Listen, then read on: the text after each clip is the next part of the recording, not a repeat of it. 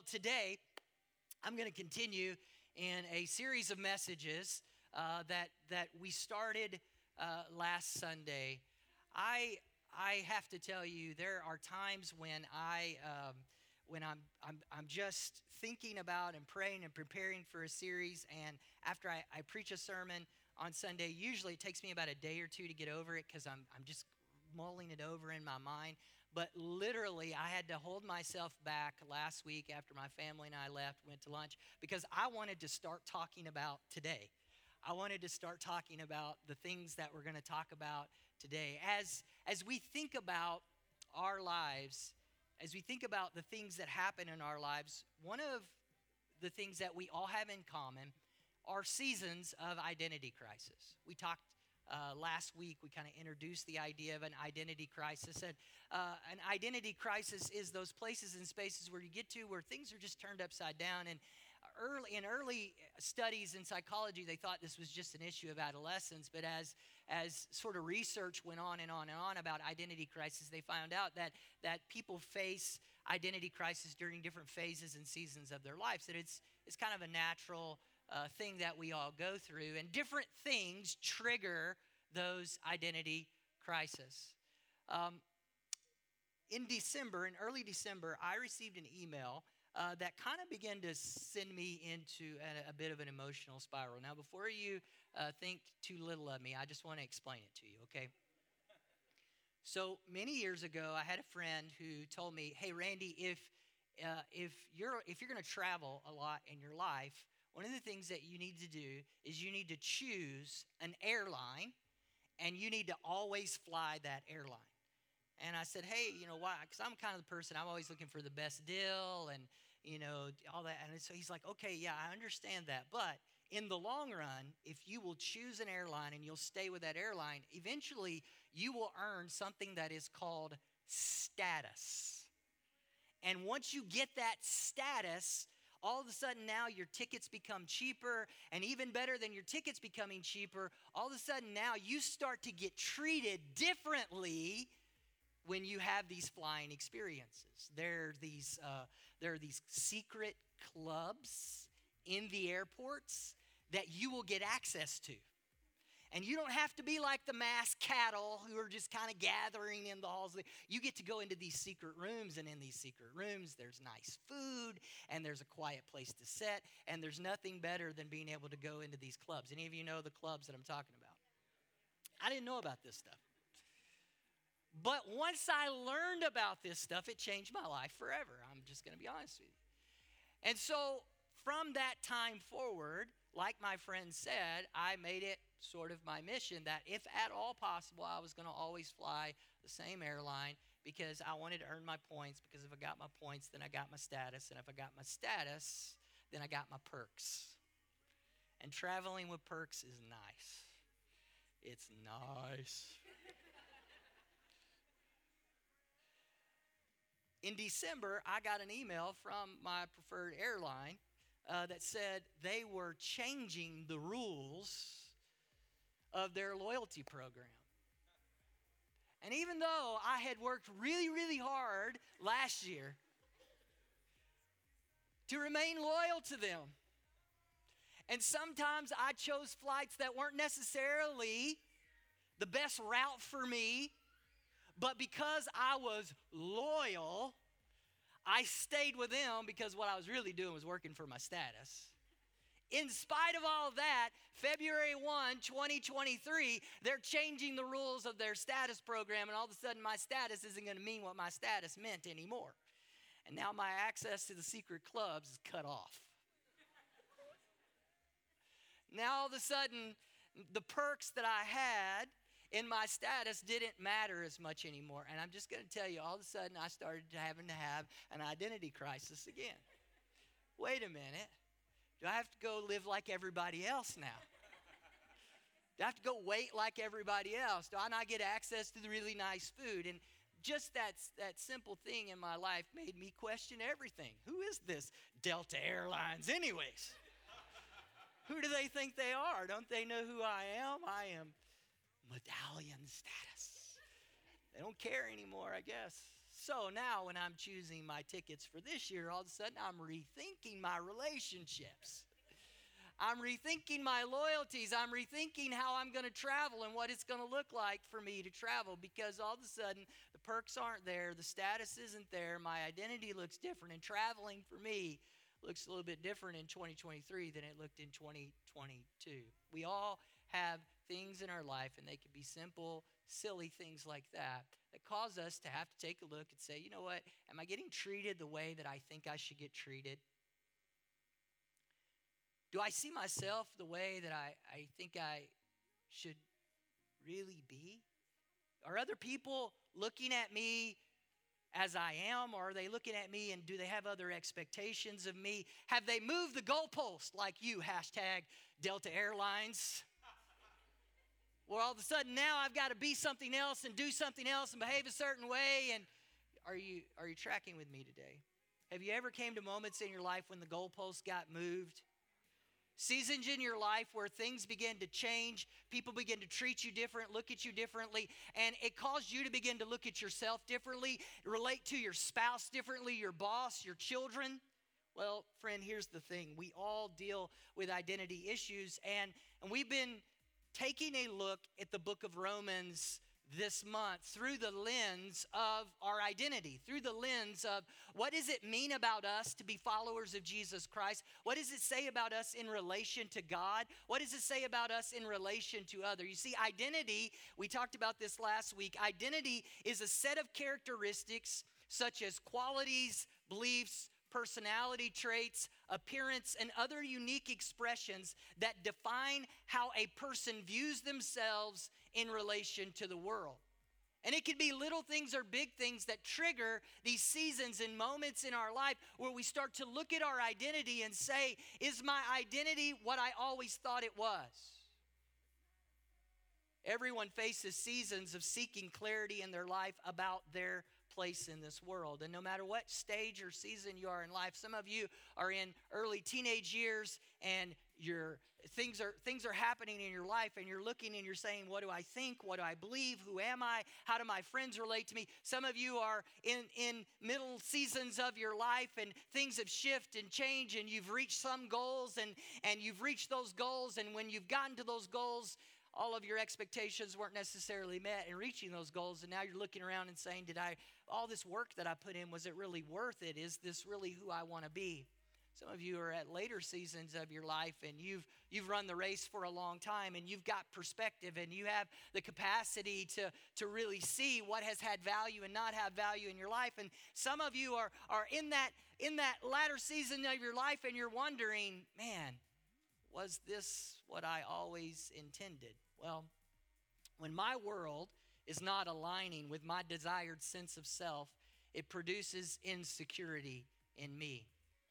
And last Sunday, this is where this is where we ended our conversation was really talking about talking about the the implications of insecurity and how uh, how identity crisis produces insecurity in us and how when our identity isn't settled or when our identity is disrupted, it can cause us to feel insecurity. And there are all kinds of implications of insecurity in our life. We, we explored or we talked about it a little bit last week. People who are insecure, remember, you gave some audience feedback. Sometimes when people are insecure, they can get really, really loud and they can be really, really forceful and obnoxious. On the other end of the spectrum, sometimes when people are insecure, they become quiet or reserved or protective or defensive. So, insecurity can manifest itself in different extremes in our life. And all of us, depending on our personality type or depending on our experiences, all of us set somewhere on that spectrum of expressing insecurity in our lives. The question is whether not whether or not we feel insecurity. The question is how that insecurity is going to manifest itself. Well, I believe that the book of Romans has a lot to speak to us about settling the issues of insecurity in our lives. I think as you really dig into Romans, as you really understand Romans and you understand the message that Paul is, is speaking to us, that we become settled in our identity with Christ, it starts to resolve. It starts to resolve some of those demonstrations of insecurity in my life. insecurity has a way of manifesting itself as hypercritical or destructive, destructive, uh, destructively anxious behavior patterns. Think about it for a moment. In that extreme examples that we that we used last week, often as as some people as they as they experience insecurity what what it looks like for them is that they become either hypercritical of themselves or they become hypercritical of others. You ever met someone like that? They see the negative in everything. They see the problem in everything. They see the they see they walk into a room instead of being able to celebrate the good in the room they see the things that are going wrong in the room right? Insecurity has a way, or they turn that inward. They either turn it outward or they turn it inward. They walk into a room, and instead of being able to embrace the goodness of the room, being able to celebrate what's happening in the room, or being able to receive how they are celebrated in the room, they walk when you're when you're insecure. You walk into the room and you you see all of your problems. You see how you don't fit. You see you you invent in your mind that other people don't like you, or other people don't appreciate you, or other people are you with me? Is this just too close to where we live? Is this too uncomfortable? You look uncomfortable this morning.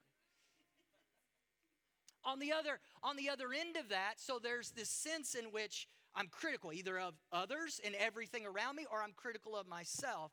Or the other, again, the other end of that spectrum is I walk into a room and I can't, I can't enjoy the room, I can't celebrate the room, I can't receive from the room because I'm, I'm so, I'm so anxious, I'm overwhelmed by anxiety, and so therefore I can't risk, therefore I can't be settled, therefore I can't experience peace. Well, I believe that as we've studied Romans, Paul is speaking to this. I want to dive into Romans chapter 5, verse 1 through 5 let me read this to you. It says, Therefore, since we have been justified by faith, we have peace with God through our Lord Jesus Christ. Through him, we have also obtained access by faith into this grace in which we stand, and we rejoice in hope of the glory of God. Not only that, but we rejoice in our sufferings, knowing that suffering produces endurance, and endurance produces character, and character produces hope, and hope does not put us to shame. Because God's love has been poured into our hearts and through the Holy Spirit who has been given to us. Here's one of the things I understand about insecurity, and as insecurity has worked itself out in my life, insecurity is always connected to shame. Let me say that again. Insecurity is always connected to shame. What do you mean, Pastor? Well, it's as I was just talking about. When I am insecure, because I am living in a state of shame, I walk into a room and because I am viewing the world through the lens of shame, I'm, I'm being hypercritical of everything that is happening. I see shameful things. I see what is wrong. That's the lens through which I view the world. If I'm living in shame, if I am in a state of shame, my view of the world is through what is wrong. Are you with me? That looks like and sounds like being hypercritical, either outwardly toward others or toward myself. And those of us who are really tortured are both of those things at the same time. When shame is really wreaking havoc in your life, it's that way at the same time. Shame towards others, shame toward myself, what is wrong, always what is wrong, never resting in what is right. What shame also does is shame always keeps me at a place of feeling like I am in the wrong, therefore insecure, therefore not safe, therefore anxious. When I'm in a place of shame, I am in a place of being anxious. My wife said this some time ago, and I just thought it was unbelievably brilliant. Some of us, some of us have gotten to a place where we've become so comfortable with being anxious that we've just embraced it as an identity. And here's, here's what Desra said that I thought was absolutely profound, profound. Some of us have come to a place where we mistake conviction, we mistake conviction for anxiety.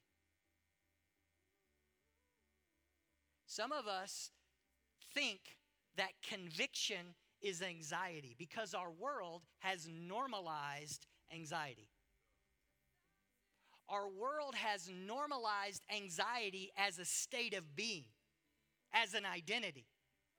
And because our world has normalized identity as a state of being, we've come to expect it and to accept it as who we are. And so when the Holy Spirit is at work in our life, trying to create holy conviction to bring about transformation into the image of Christ, we are unwilling to engage in the work that conviction does in our life. Instead, we just do everything we can to numb that anxiety because we have just thought anxiety is a state of being. Anxiety is, is not intended to be a state of being, anxiety is a state of exhibiting, living in, identifying with, becoming the output of shame. And what Paul says is listen, here's the thing. For those who are following Christ, get this, I love what he said. He said, For those who are following Christ, we have been justified. Now, I know for some of you who have been around North Place for a while, uh, when I started up this series and I said, okay, we're going to study the book of Romans, some of you looked at me like, come on, dude. We study the book of Romans all the time. I know this stuff. Those of you who were a part of the Bible study before we ever started North Place Church, what was the first book of the Bible we studied? It's the book of Romans. I have a habit of coming back to the book of Romans. I know that. But here's why I do it because I think we read the book of Romans and we read past some of this stuff and we think, oh, I know what that means. And what Paul is saying to us in the book of Romans is if you really knew what this meant, it would change your world. In fact, what Paul is saying in the book of Romans is if you really understood what this meant, it would help you it would help you to be fruitful in your world that is chaotic. When Paul says in Christ Jesus, in Christ Jesus we have been justified, do we really understand what that means? As followers of Jesus Christ, our status is secured through faith and demonstrated through poise. Have you ever met a person who had poise. They just had a they just had a sense about them when they walked into a room. Okay, let's go back uh, because some of you are, any of you remember being the insecure 13 year old? I apologize to any 13 year olds in the room. I'm sure you're doing well. The rest of us, we were train wrecks when we were 13. Do you remember what it was like to walk into the room when you were 13 and feel like, holy cow, everyone is looking at me. Anybody? And there was always that dude or that girl. You were the awkward 13 year old, not like any of the 13 year olds in here, but like the rest of us. You walked into the room, you felt so awkward, you felt so out of place. You either behaved really obnoxious and trying to draw attention to yourself and pointing out what was wrong with other people, or you kind of hid in the corner. But there was always that dude or that girl who, when they walked into the room, for whatever reason, you felt awkward and weird and gangly, but they walked in the room and they just kind of owned the space. Right? She just kind of flowed through the room. Her hair was always blowing in the wind. Right? He had no blemishes going on. He just seemed to like he his muscles were huge. He, and he always wore a tank top You're like wearing the baggiest t-shirt you can, but he's like Mr. Muscly guy, and you're like, and he had the underarm hair and you didn't have it yet. Remember that guy? And he like walked into the room and he owned the room. She walked in. They had poise, right? They they had gotten past that stage, and all of a sudden they weren't, or at least what it appeared to you like in your mind, they weren't wrestling with the same stuff you were wrestling with. They had a poise about them. They had a, they had a security about them. You remember that? And it still exists in our life. It exists in the boardroom, in the bank, in the classroom. It exists in every area of our life. There are those people who just seem to walk into those places and spaces, and for whatever reason, they are secure in their identity. They're not having to work for it. Hello? I believe part of what Paul is teaching us in the book of Romans is exactly that. Hey, friend, you don't have to work for it. This has already been determined about you. God already sees you, He sees you past the awkward stage. He sees you past the blemishes. He sees you past the hormonal changes. He, he sees you past this season and he sees you past this crisis and he sees you past this moment. And there's some things that he's determined about you that are more true than the moment that you're living in. That's what it means to be justified. What it means is that your status has already been determined and it's not determined by your moment. God has said some things about you. And if you can get it, if you can embrace it, it's going to create a poise about you, a presence about you, an understanding about you that will cause you to be able to walk into any room, in any circumstance, and any situation, and just know who you are. Whether Delta cancels your status or not you're still gonna walk through the airports with that roller carry on saying, I own this place. Whether anybody acknowledges or not, no matter what your title is, no matter what your circumstance or your situation is, internally, you already know who you are. When we read these words, justification, these are great, huge theological words, and I just I want us to dive in to understanding it a little bit. Justification means to be acquitted of wrongdoing and declared right. It is a, it is a legal term. It means to be acquitted of wrongdoing and declared right or declared in right standing. Um, Paul painstakingly in the book of Romans is building this case because, see, what has happened is how many of you went and watched the Bible Project videos on the book of Romans this week? Okay, I'm telling you, the rest of you are missing out. You would be like you would be so much more excited in this sermon right now had you watched those because you would have an understanding.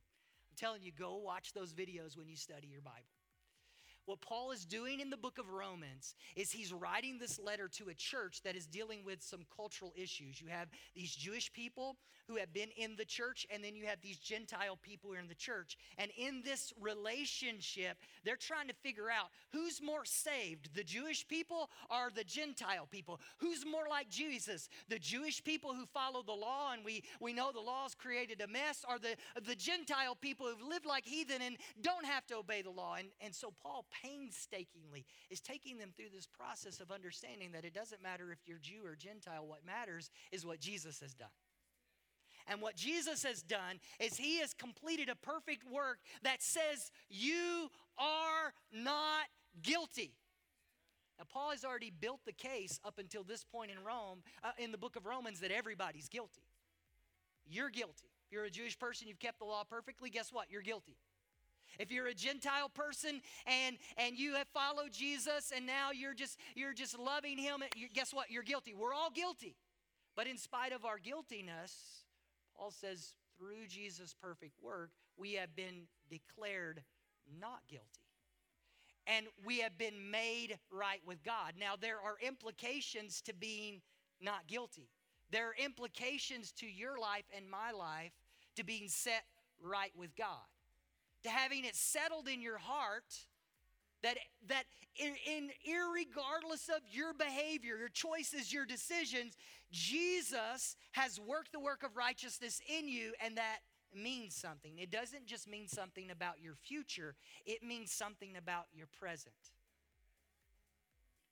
And here's what i think the holy spirit is saying to us. There are many of us in this room who have accepted the work of justification in our life for the future, but we're not willing to live like it in the present.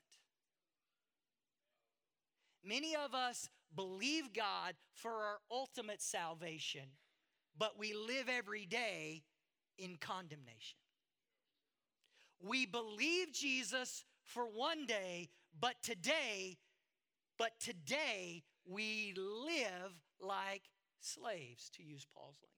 We live like people who are condemned. We live like people who are broken, like people who still have to make their own way in the world, like people who still have to earn God's approval, who have to earn God's blessing, who have to earn God's love. Paul says that's the opposite of what is true. What is true is that it is settled. And because it is settled, it should be applied to every part of your life. Now, Paul in Romans uses an illustration to explain to us the implications of being justified, to being chosen by God. Romans chapter 4, verses 1 through 5 says this What then shall we say was gained by Abraham, our forefather, according to the flesh? For if Abraham was justified, remember, we've been justified through Christ. If Abraham was justified by works, he has something to boast about, but not before God. For what does the scripture say? Abraham believed God and it was counted to him as righteousness. Now, to the one who works, his wages are counted as a gift, but as his due. If this is about works, then it's about being paid. He says it's not about works, it's a gift. And to the one who does not work but believes in him who justifies the ungodly, his faith is counted as righteousness. Many of us, many of us are insecure in our spirituality because we still believe we have to earn our way with God. Many of us are insecure because we are insecure in our relationship with God, because we are insecure in our spirituality, it bleeds over into every other area of our life. Because as a 12, 13 year old, I'm insecure in my, in my body because my body's going through this change. Now all of a sudden it starts to spill over and create anxiousness and create anger and create emotions and create all these things in my other relationships. Now, because I'm insecure with what is happening in me, I start to treat my siblings and I start to treat my parents and I start to treat my teachers like a jerk. I either behave toward them obnoxiously or I behave towards them and withdraw from them. Are you with me? We all lived it. We know it, right? Here's what I'm saying because many of us are insecure in our spirituality, it spills over into the other areas of our life. We either become hypercritical or hyper withdrawn. We become overly anxious because we aren't settled in God. Paul was writing to the church at Rome and he was saying, listen, if you can if you can get settled in your walk with God, this is going to spill over into the other areas of your life. He said, Let me give you an example. Here's the perfect example. You can all agree on this example Abraham. Abraham is the example. Here's what we know about Abraham Abraham believed God, and it was credited to him as righteousness. Abraham's the father of of many nations, right? He is the one that's blessed. Jews and Gentiles alike, Paul has established in the book of Romans, can claim that Abraham is their father. Here's what we know about Abraham is Abraham got to where he was not because of what he did. Abraham got to where he was in spite of what he did. It's mind blowing to me. I know you love your Bibles, and because you love your Bibles, you understand that when we read things like Romans chapter 4 and it, it behaves as if Abraham was this just this incredible man of faith that did anything wrong, that there's a point to the story. It, you know the story of Abraham, right? Abraham, the Bible says Abraham was a man of faith and it was credited to him as righteousness. This is the same Abraham that all of a sudden after a long time of, his, of, of God not fulfilling the promise and him not getting his son, this is the Abraham who said, "Okay, all right, I'll, I'll, sleep with I'll sleep with my wife's handmaid, and, and I'll have a baby, and I'll short circuit God's plan." Slept with Hagar and and had a had a slave son. You remember that story? Romans Romans 4 acts like this dude just believed God and everything was perfect.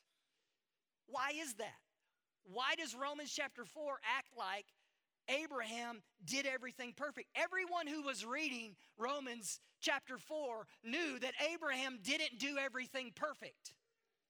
But Romans chapter 4 presupposes the end of the story. It presupposes the fact that Abraham stayed in the process of faith, even though the process of faith got messy along the way. He stayed in the process of faith, and because he believed God, it was credited to him as righteousness. Did, did his believing God mean that he didn't have ever have moments when he doubted God? Apparently not. That should be of great comfort to people like me and you. The telescopic lens of Scripture should bring great comfort to people like me and you. The fact that Romans chapter 4 can say, Abraham believed God, he had faith, and it was credited to him as righteousness. Even though we know the story of Abraham, we know the story when this great man of faith was so scared that he told this foreign king, Oh, no, she's not my wife, uh, that's just my sister. And married his wife off to somebody else because he was that big of a chicken. And Romans chapter 4 acts like he's a superhero. Why does Romans chapter 4 act like he's a superhero? Because his superhero status had nothing to do with his character failures, it had everything to do with Jesus. Romans chapter 4 can say, hey, look at this guy. Look at this. Look at what God did. We're all here today as children of Abraham. Not because Abraham was perfect, but because Abraham believed God. Here's the thing Romans chapter 4 like introduces this incredible mystery about faith and about believing God. It said Abraham believed God and it was credited to him as righteousness. So when we get to Romans 5, Romans 5 says, We are we are justified. It uses the word therefore. Anytime you see therefore in the Bible, it means what I'm about to say is based on what I just said. So if you do that, you know, open your Bible, pray and point, and I'm going to read this, and it starts with therefore, you got to go back and read what is said before because to understand what I'm about to say, you got to know what I just said. And what I just said was that Abraham believed God and it was credited to him as righteousness. Because it was credited to him as righteousness, therefore we have justification. So, what does that mean? That means that justification at work in my life is somehow connected to faith. Now, what does faith mean? Faith means it means that Abraham believed God and he kept acting on that belief in spite of his circumstances, in spite of his failure, in spite of his doubt, he kept acting, he kept acting on that belief that God was God and God was good and God was faithful. There was an assurance that lived inside of him. Biblical faith is a state of assurance that reframes my view of the world according to my preferred status. This is what biblical faith is.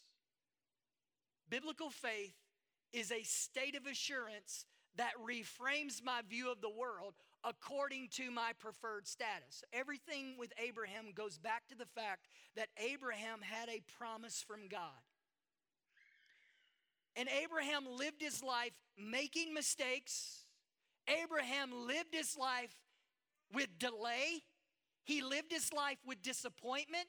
He lived his life when he when he experienced circumstances and situations that he couldn't explain. And in spite of all of that, what Romans 4 says is that he just kept hanging on to the inevitability of the covenant God that he had relationship with. There's something inevitable about the promises of God. Man, that's so good. There's something inevitable about being in relationship with a covenant keeping God.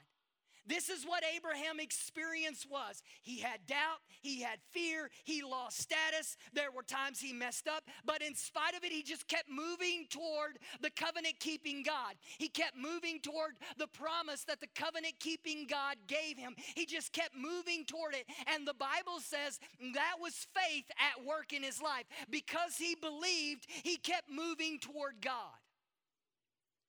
Pastor, what does this have to do with insecurity? Here's here's what it has to do with insecurity is when when I'm insecure, when I don't believe in God, I don't keep moving towards his promises. When I don't believe in God, I don't keep moving. When a circumstance comes that confuses me, I turn and go the other way. When a circumstance comes that I don't understand, I start making up my own plans and I have a baby with Hagar. Hello? The Bible doesn't say that Abraham and the seed of Abraham, and in, in fact, all of us, aren't dealing with some of the ramifications of Abraham's doubt. It doesn't say that. It says that we are blessed because of Abraham's faith, but guess what? We still we still have to deal with the ramifications of his doubt. And many of us we come to places of doubt we come to places of doubt. We take things into our own hands. We become hypercritical or we become scared and we run into a corner and we start acting out of that insecurity and then this is what happens. We start to we start to deal with the ramifications of our doubt. Nothing has changed about God. Nothing has changed about his promise. But now all of a sudden I'm reaping in the field that I sowed that God never told me to sow into and that reaping from the field that I sowed into starts to reinforce my doubt, it starts to reinforce my insecurity. I walk into the room, I'm the gangly teenager, and this group over here laughs at something that has nothing to do with me, and yet they laughed right when I walked into the room, and it reinforces in my mind it reinforces in my mind because my mind has confirmation bias. It reinforces in my mind that people don't like me or they don't love me or this is wrong with me. And now all of a sudden, that narrative that I've created in my head is burned into my neural pathways, and I start to go down that road and I start to believe those things even more.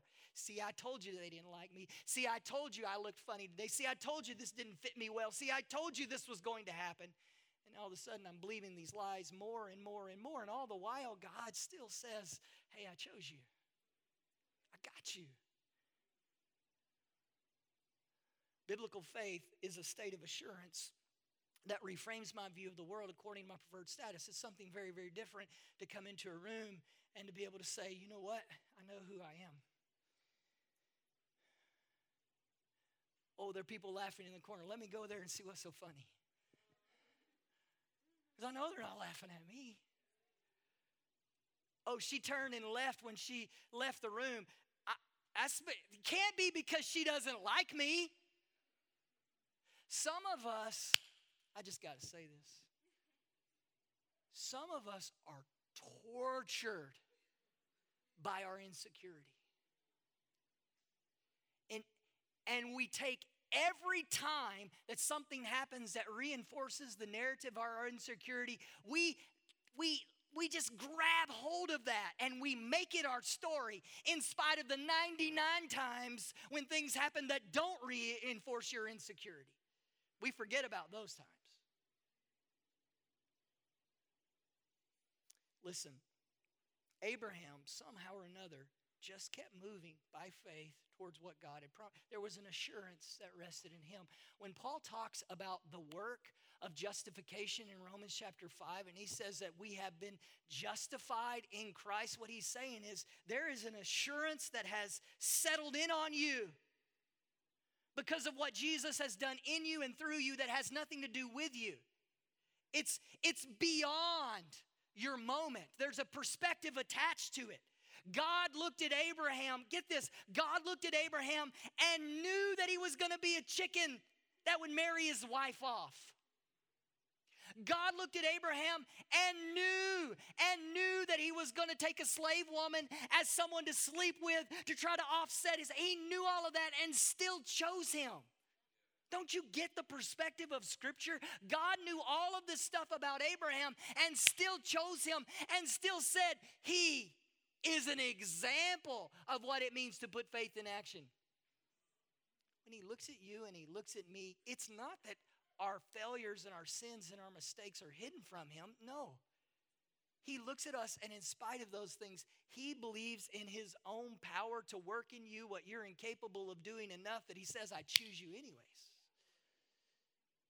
The question is not whether or not he believes in it, the question is whether or not you and I believe in it. And here's what Romans chapter 4 teaches us. Romans chapter 4 teaches us that when you and I begin to align with what God has said about us, it starts to instruct our behavior. It starts to instruct our choices. It starts to instruct our decisions. Even when we've messed it up, even when we've made mistakes, there's a capacity to recover from my own failure and continue to move toward God that comes through an active faith that says the causality of God's work in me is so great that even in my failure, it doesn't change what He said. It's still true. The practical implications of surrender to Christ, Romans 5 teaches us, is this the practical implications of surrender is the eradication of shame. The eradication of shame producing and reproducing patterns the eradication of shame producing and reproducing patterns in my life. How do you know that, Pastor? Well, read, go back and read Romans chapter 5, that, that first discourse there. We can't get away from the powerful theological point that Paul is making, which is this look, in the work of Christ, through the work of Christ, because it's so complete, it changes your position. You're no longer, you're no longer held you can't be tried and convicted and sentenced based on your sin. Instead, your status is changed. And because your status is changed, stuff starts to look differently and work differently in your life. All of a sudden, now, you have peace. We can't get away from the point Paul is making. The greatest peace is peace with God. But there is a peace that flows out of peace with God. Let me say it this way I believe, I could be wrong. I believe if you don't have peace in other areas of your life, it might just be worth having a conversation with God.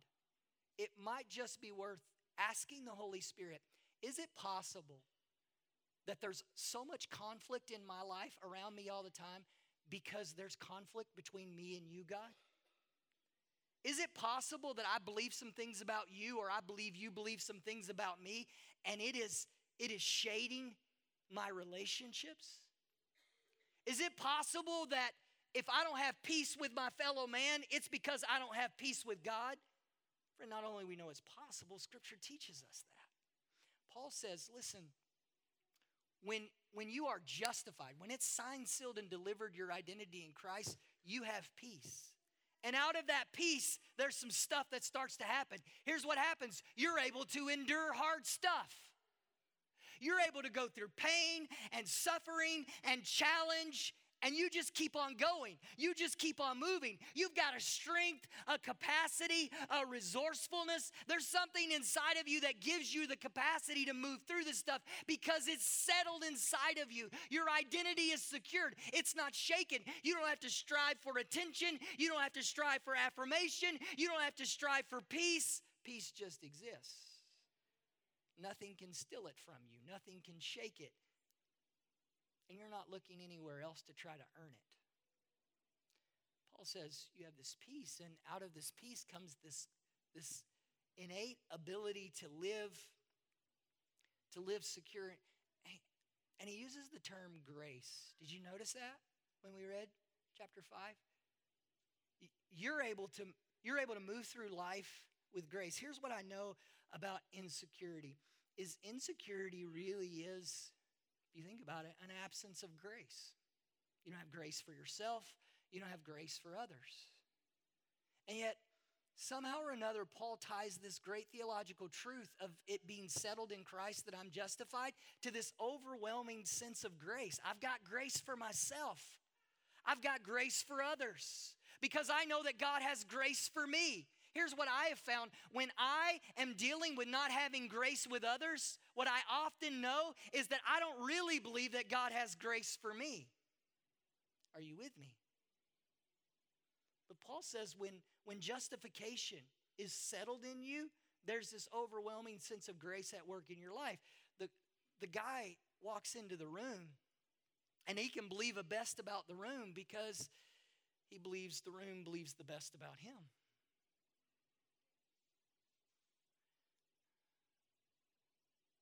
Grace, there's peace, there's resilience.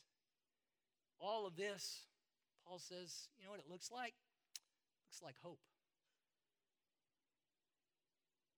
That's what it looks like. People who maintain hope. Remember, I did a series earlier last year on hope. We talked about this. When hope is at work in you, it changes everything. Person who is insecure when they walk into a room, hope is hope is gone because hope in the room is either based on themselves or it's based on others, it's based on perfection, it's based on what I can control, and it's disrupted by what I cannot control. But people who've surrendered control because they understand that God is the source of all control, they don't struggle with hope regardless of their circumstances. 2 Corinthians chapter 5 verses 17 through 19 says this. Therefore if anyone is in Christ, he is a new creation. The old has passed away, behold the new has come. All this is from God who through Christ reconciled us to himself and gave us the ministry of reconciliation. That is, in Christ, God was reconciling the world to himself, not counting their trespasses against them, what we learned in Romans chapter 5, not counting their trespasses against them, and entrusting to us the message of reconciliation. Pastor, I know all about this stuff. I know about justification. I know about what Jesus did for me. Praise the Lord. Really? Really? What Paul continually teaches us is if we know about this stuff, then it's being reproduced in our life. If I'm not insecure, then guess what? I don't act towards others in a way that produces or reproduces insecurity in them. I'm not going to be hypercritical toward them. I'm not going to say and do things that evoke or produce shame in them. It's not my objective or my goal to receive from them what I need to feel better about myself. Instead, there's grace and there's peace and there's calling them into strength and longevity and whatever their situation is. There is this sense in, in me that because I have been reconciled to the Father, because I've been justified, I will attribute or see in others that same justification. I will attribute or see in others the beauty and the good, that which has been settled. I will see the best in you because God has seen the best in me. I will be a worker of reconciliation because I have been reconciled.